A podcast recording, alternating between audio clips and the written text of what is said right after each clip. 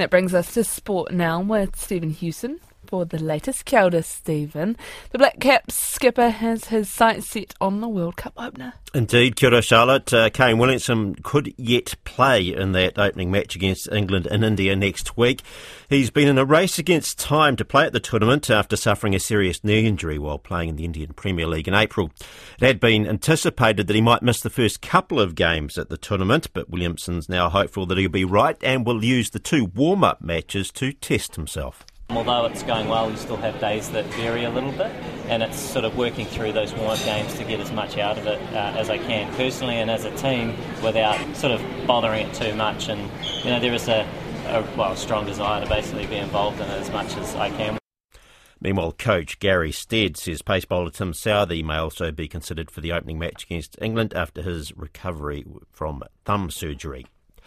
The Silver Ferns must win tonight's second test in Porirua if they are to avoid an embarrassing series loss to England B. England, who were labelled a B side by Netball New Zealand before they arrived, have not included any of their World Cup members in the playing squad, and they shocked the Silver Ferns, beating them in the series opener in Christchurch at the weekend.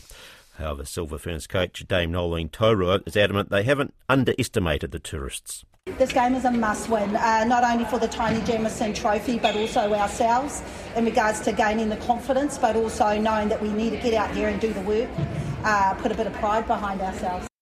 The four players on the injury list before the All Blacks had their World Cup week off, including skipper Sam, Sam Cane, are all available for selection for Saturday morning's match against Italy.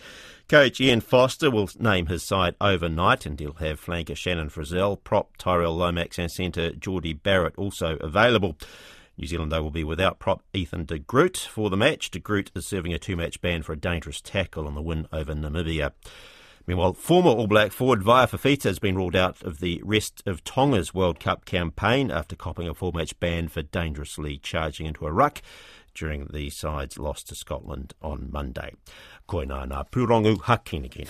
Thank you very much, Stephen Hewson, there with our sports update.